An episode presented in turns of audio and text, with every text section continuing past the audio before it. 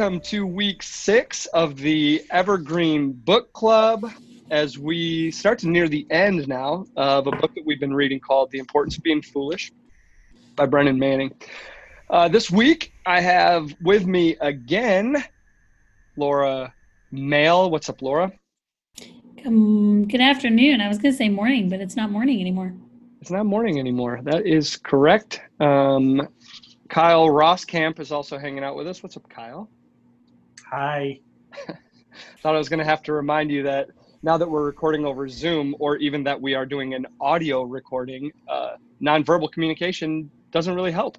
Uh, so thank you for that adorable smile, that sweet hello. My name is Adam Locker. I get to hang out with you guys again. We are going to jump right in. Um, if you are following along from home, we are going to talk about uh, pages 117 through 147, uh, which is chapter six. It's in part two. Uh, part two is called The Mind of Christ. Chapter six uh, overall is called The Work of the Kingdom. Uh, I really, although this was a long part of the reading, I really enjoyed having it being broken up into some subsections. It made consuming it a little bit easier. Um, there are a couple of spots that really stuck out to me, but before we get there, give me a general summary of your experience. Uh, maybe what you thought about the this chapter six, um, how it made you feel, maybe anything that stuck out. Uh, Kyle, why don't you kick us off with a little bit of a summary? Um, the, t- the title of the chapter is the work of the kingdom, which I mean, of course, describes it pretty well. I would hope. Um, the it's really helpful to hear someone talk about our responsibilities as members of the family of God, of how sometimes we get so caught up in ourselves and our relationship with the Lord and our walk with Him and our faith journey, so to speak, even though I hate that phrase, um, that we forget that our job is exclusively to do the work of the kingdom, which is all of us together, right? Which is us lifting each other up, which is us doing the Lord's redemptive work in us and in others and together and in our societies. And to hear him describe like spaces in which he has done that and spaces in which he's seen that be done and places in the Bible which Jesus calls us to uh, not live for ourselves, but to live amongst others and to disregard our own desires and cares uh, in order to serve the larger group um, better. Uh, it's just really cool to hear and really inspires me to do a little bit better in a lot of ways. Right on. Laura, how about you?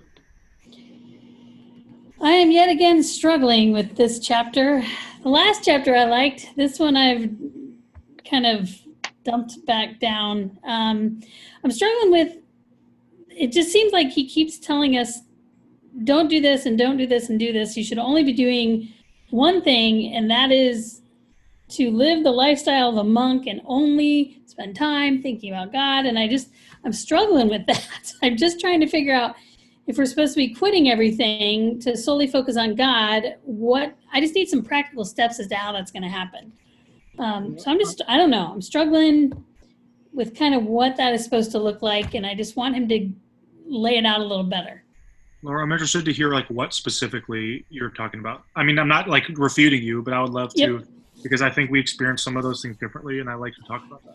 We do. Um, oh, let's see. I I wrote my note on page the bottom of page 128, and so it was kind of after just reading through, probably starting at the divided self. Um, you know, I'm trying to think of like where I wrote it next to the, the second to last paragraph, and it says, We periodically close ourselves off from God. Our hearts are touched by the icy finger of agnosticism. Christian agnosticism doesn't not, does not consist so much in the denial of a personal God as in the unbelief of inattention to the sacred. The way we live bears unmistakable witness to our loving awareness or lack of it. And I guess maybe it just was kind of a compiling of what has come before that um, that I just kind of wrote so how do we live this without quitting everything to solely focus on God? Um, I just wanted to know, like, it feels like our job is to think like Him in every situation, and it's just that is an that's an ideal for sure but that isn't reality and so what are practical steps that i can be doing to moving myself towards that recognizing i'm never going to attain that because i'm not i'm not jesus laura i love how i love how um practical you are in your reading uh, i'm realizing how emotional i am in my reading uh, because I am nearly the opposite. I, I actually thought of you, uh, I have to admit, while I was reading that section, The Divided Self. I thought, it, it's funny because I read that and thought, oh, finally, here are all of the answers uh, to the questions that Laura has been posting uh, over the last few weeks. And, um, and it's helpful to hear you say that it didn't give you that type of clarity. Um, for me, The Divided Self could be my favorite part of the whole book. Um, I and probably I have to admit that the reason that it is probably my favorite part is because it was probably the part that best described me and the specific things that I wrestle with in the Christian realm, right? Uh, the the things that I struggle with, the things that I hesitate to grasp a hold of um, in the Christian context and Christian belief, and in what I've seen as um, uh, maybe even Christian leadership. And so, the divided self um, was both a slap in the face, um, but also a glimmer of hope. Um, I think it was in it was in the middle paragraph of page 127 uh, that I specifically wrote uh, that I thought it was the best part of the book. Now, then in page 129, I think I underlined the entire page of 129. Um, but the thing that um, I really connected with in the quote on 127 was the beginning of paragraph two the crisis of American spirituality, put bluntly, is spirit versus flesh. The failure or flat refusal to abide in the mind of Christ creates duality and separation within us. Uh, we do not choose decisively between God and mammon, uh, and our procrastination um, constitutes a decision itself. Like, oh yes, that that is that is like my life's Christian experience wrestling. It, it named it for me for the first time, maybe in my life, realizing that maybe this inner turmoil that I experience in my faith um, comes from a divisive duality that I'm simply procrastinating um, a decision to make on. And uh, I loved how it ends that um, that thought by saying, "Our procrastination um, constitutes a decision in itself." And I think that's probably the fundamental lie um, that I have told myself for maybe the entirety of my Christian spiritual experience, life, existence, commitment. And uh, I think that's why it really connected with me. Yeah, I think. Go ahead, Kyle. The thing that I I like I really connected in the same way Adam did, but I think the reason that I connected connect with this sort of like um this sort of dive into the brain behind the things that we do is because I think I am almost to probably to a fault i'll say almost to a fault to like hedge my bets but probably to a fault like overly non-moralistic where like i genuinely like sometimes just like disregard what people do and like try to find the things behind them or like why. And i you know and i just i hate the notion that christianity becomes a checklist and like i like really really struggle with like christianity as like routines rhythms and just doing checking off boxes. Um and when Brennan Manning describes like these things that we are doing poorly, he describes like ways in which we fail ourselves, right? Not ways in which like we don't do the right things, but ways in which we are keeping ourselves down because of the way we're thinking about stuff. And in a world in which like we always look to the things we're doing, the checks we're checking off to-do lists or not, like I think often we forget to look inwards and finding like the wounds that we have created in ourselves that like make stuff hard and so that's why these like uh the things that feel kind of condemning sometimes to me even in here are like freeing to be like okay at least we're thinking the same way. Man, I think that that is a really helpful thing for me to hear. And I think a really important clarity is that um, the section of the book, while deeply powerful, is not in acknowledgement of how we have failed God. It's largely an acknowledgement of how we failed ourselves. And and that there's so much more to life than we are trying to give credit to. It's there's so much more to our uh, belief in a savior than we give ourselves credit for. And and I think that's that's it was easy for me to read through particularly this divided self section and think, wow, I have really failed God uh, in my commitment to Him. Um, and and so that clarity is really helpful for me.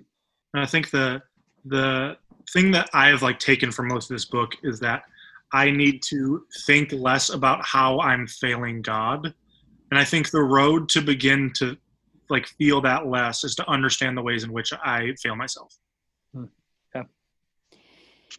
And I wonder if, from my perspective, because like the, word that stuck out to me when you read that piece uh, was the word procrastination. And we all know I am not a procrastinator. Hmm. I come early to everything. That's true. Yes, you do. and so, and I'm also um, I'm also an experiential person. So I'm not a deep thinker like the both of you. And I think for me, I need to have steps in place to get me down that road of thinking and in that process. And so I think maybe that might be some of the struggle I'm having here is I'm looking for ways to do what he's telling me to do and I can't think them out for myself. I need Hmm. I need to know, like on the, you said that you underlined everything on page 129, and here's what I put in my notes. So basically, we pr- try to put things in place to draw us closer, and he's saying they don't work. So then what does? I'm just like, okay, so you're telling me all these things, and now that doesn't work. So then what does? I want to know what works, and I just want to cut to the chase, and I want to get to it, and I want to do it. Oh man, I love it. I, I, love that so much. I, I think that one of the things we find a lot, and, and I know I'm going to speak for all of us because we've talked about this, is we run into a lot of people in our opportunities for spiritual leadership. We run into a lot of people who come to us and say, I've been doing all these things and I still feel like I don't know who God is. I've been doing all these things. I still feel far away from God. Um, I have been trying to um, participate in spiritual activities, yet I feel so far from a savior. Um, and and right at the top of 129, uh, he writes, uh, "But so many things uh, of." But so many of the things we do in the solitary moments have nothing to do with the spirit or with the living will of God. Bothered by this dichotomy, we plunge into spiritual activities and get involved in church related organizations and events in an effort to fill the empty space we know needs filling. Huh? Like that's so good. Uh, that's uh, that it's so helpful to put words that I've never been able to give back to someone in that type of clarity that says those things inherently aren't bad and i think that that's what you're struggling with laura is you're you're you're taking it in a way that's saying that it's inherently bad i don't think it's inherently bad i think that the point is that when we are using those things uh, spiritual activities church related uh, organizations and events when we're attempting to do those things simply to fill empty space we know needs filling that's where it becomes fundamentally uh, bad or or even unsustainable yeah, he even talks about the T.S. Eliot thing on the first page, where he's like, "Oh, my soul, be prepared to meet him who knows how to ask questions." Like, what is church? What is worship? What is like this? That we're doing, if not to figure out how to formulate questions. And when we convince people that going to church means like filling out the answer portion of a test hmm. and not formulating questions, that's when people get confused and left out and like don't want to enter into a space because they people who don't believe almost understand better than Christians do that life is filled with unanswerables and when we claim god to be answerable when we claim like faith to be answerable when we claim like sure i have a few theological qualms with what i'm saying right now but like when we claim for this all to be clear we fail to understand like the holiness and the mystery and the questions that jesus asked it's like the classic Sunday school response to any question being uh, Jesus. and, and I feel like we've grown up in Sunday school um, that has set us up to simply give that answer of to any question that's uh, put out there to be a question mark Jesus.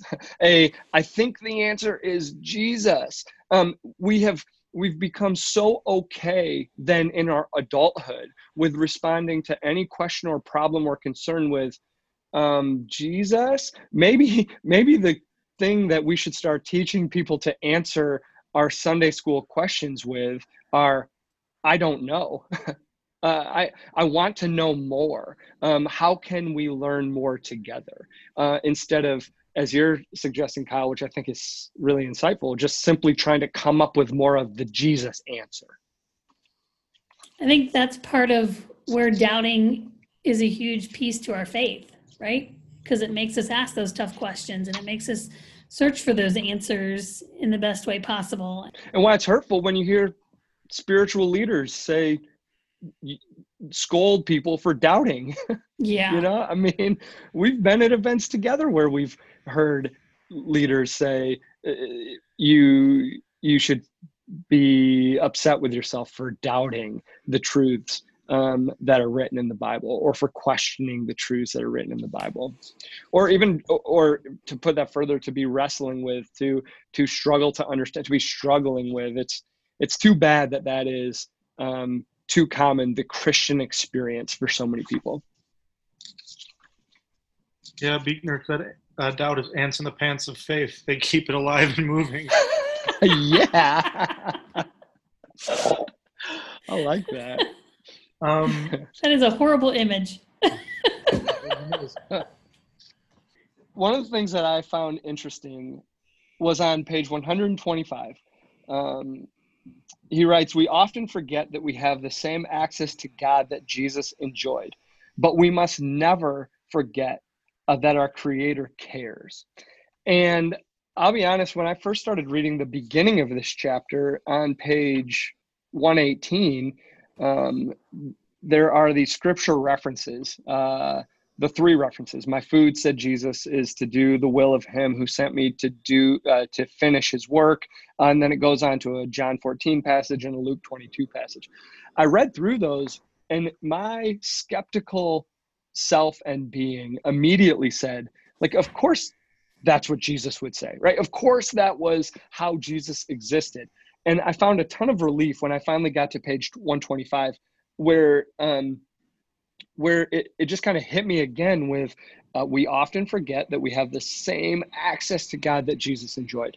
And it made me immediately go back to page 118 and read those scripture verses in a whole different perspective of thinking this is not just Jesus who gets this type of connection or this type of life fuel. What a weird thing to say, but I, I still believe it. Um, uh, it is, we have that same access. And uh, I started to realize personally how how much I'm limiting um, the way I experience God because I fundamentally forget that I enjoy that same access. Did that part connect with either of you uh, when you read it as well? I actually underlined the same exact line in there about the just understanding that we have the same access to God that Jesus did and we just don't take advantage of it. And he modeled it so often where he took such great advantage of it. It's all over in the Bible and the New Testament and um, with examples of how we can do that. Um, so maybe I'm debunking my own theory about this book and I just need to read the Bible and follow what Jesus is doing anyway. Um, because he oh. does, he models he models that really well for us into how to have that communion with God on a very personal level. Yeah, and then he continues throughout the chapter by building a chapter off of like, hey, look, you have this same access to God. Um, talks about the divided self, moves into uh, the kingdom and the world, where he reminds us uh, that to think like Jesus is to experience being loved so completely by God that we are existentially incapable of being other than the children of the Father uh, in Jesus Christ or in Christ Jesus, um, and then moves us into a section about justice, which I felt um, was pretty powerful. Uh, he he he really set up why justice is important, and uh, I just I guess I'm wondering um, what take uh, you guys had on that justice section as chapter six wraps up. He sets it up really well in the beginning of the chapter with telling the story of Jesus at the temple when people are asking him where his mother and uh, sister are. He says, "Are you all not my brother or my brothers and my sisters and my mother?" And sets this like standard that the kingdom of God trumps all familial relationships, all friendships, all whatever. Like this is what is important. And Brennan Manning says in here, like, we cannot claim to have the mind of Christ and remain insensitive to the oppression of our brothers and sisters. Like, when we open up our personal, like, care from ourselves and then our families and eliminate those rings of, like, desire to just include the kingdom of God, which includes all the people he created, uh, we start to, like, think of life differently, right? And he, um, Brennan quotes uh, Enrique Dussel here and talks about when Cain killed Abel. And he says, The person who does not commit himself to the liberation of the slaves in Egypt is an atheist. He is Cain killing Abel. Once Abel was dead, Cain was alone. He now believed himself to be the only one. And he describes how, like, ignoring our um, our opportunities, our callings, our responsibility to lift up the oppressed and to um, provide justice where justice has been absent in the world when we ignore that, we claim to be um, capable of being alone. We claim to be um, capable of existing without each other. And then Brennan Manning goes on to describe how that is the initial sin of Adam, right? To say, I want to be divine like God. I want to eat this apple so I will be able to be alone. And how messed up it is that in our desire to honor God by being singular, and by being like independent we commit the singular sin that brought us to this point in the first place that was such a powerful revelation uh, for me in this in this section as well um, and i uh, those those points that hit you hit me largely in the same way. Um, particularly because i find it easier to be sensitive to the imp- oppression of our quote unquote brothers and sisters that are far away that that largely don't impact my ability um, to to be my own person to do what i want to live independently. Um, so I, I realized in reading this that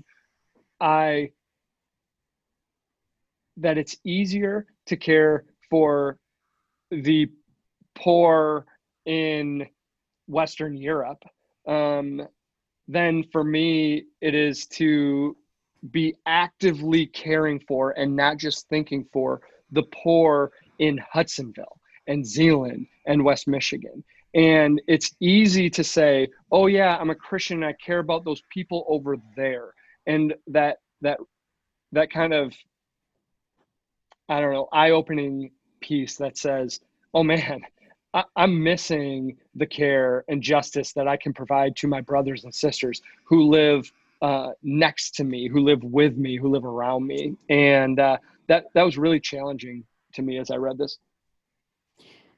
I agree. It's kind of like what we were talking about, even just in worship planning this week, is that we get so caught up in taking care of ourselves and, and do, you know, I think of Nehemiah and Nehemiah is pleading and and sobbing for the sins of Jerusalem and trying to get them to come back to God and get things right and in order and, and reset. And there's a nice plug for Sunday morning.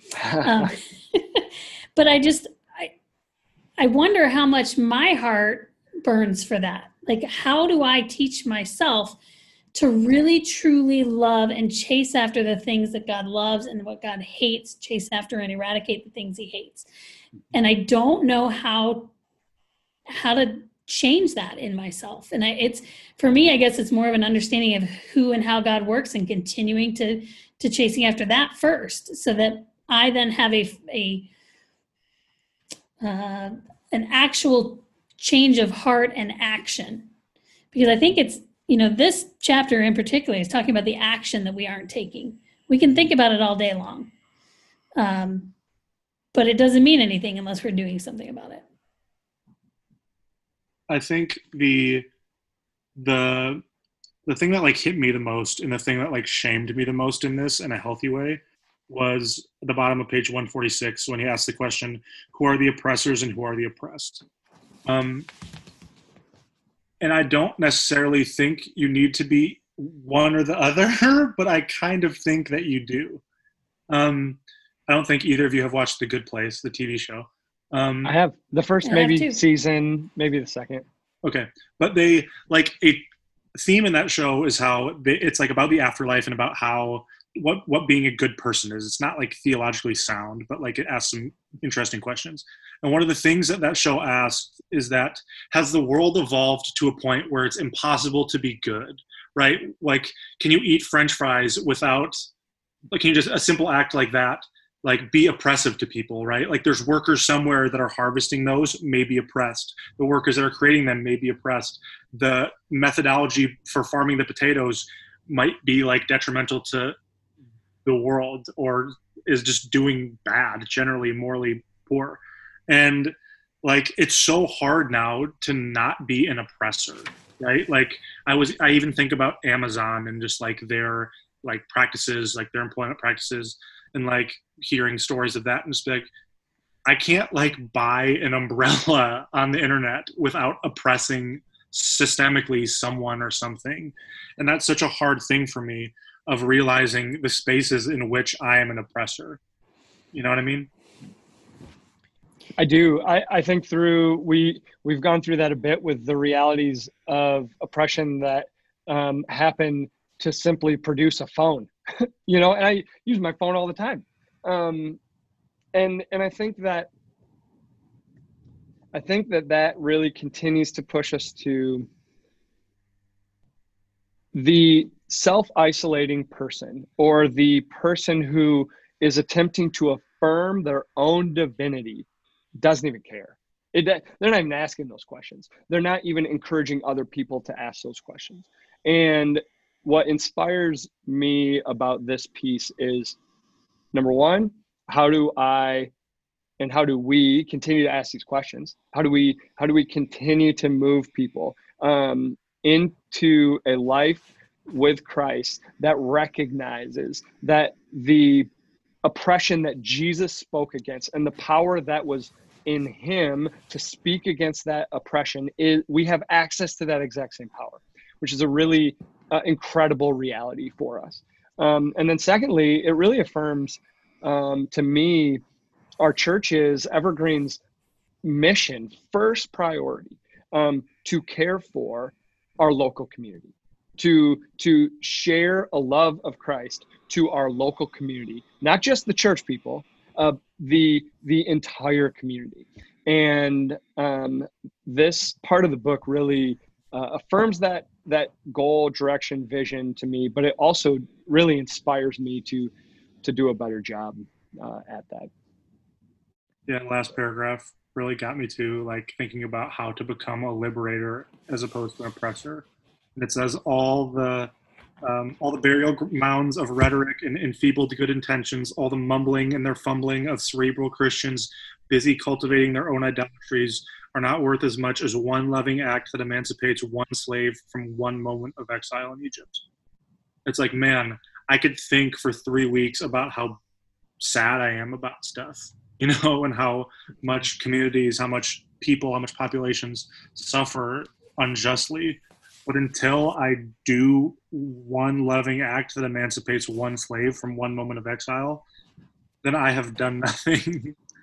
You know and like so that's where my like that's where that brings me is like i love to talk about it right? I love to talk about my desire for justice my desire for the world to like be equal. But when it's really time to put my money where my mouth is both literally and figuratively i gotta start to do that. Hmm. Yeah, it really comes down to action. Um, we can give it some verbal love, but that's not going to do anything unless we're actually going out and solving the problems and meeting the needs of the people in our own neighborhoods. Um, Awesome. and that means that means having eyes to see that as well. Well, man, this sounds like a great spot to wrap it up. Um, I'm jacked up to go do something awesome this week, and uh, in and, and really to to try to start making those changes, to be more aware of ways that we can uh, impact and change our our community and uh, through our community, our world. And so, uh, thank you both for being open, for being honest, to sharing some thoughts and perspectives, and even for reading the book. Uh, we've made it six weeks uh, through this thing. We have one more chapter left. Um, so thank you to you both. Thank you, Laura. Thank you, Kyle, uh, for joining me. Thank you f- to everyone who's listening, who's made their way through this book with us. Uh, I'm glad we can have an opportunity to do things together, uh, even in a space of some significant social distancing. Have a great day, everyone. Thanks for listening.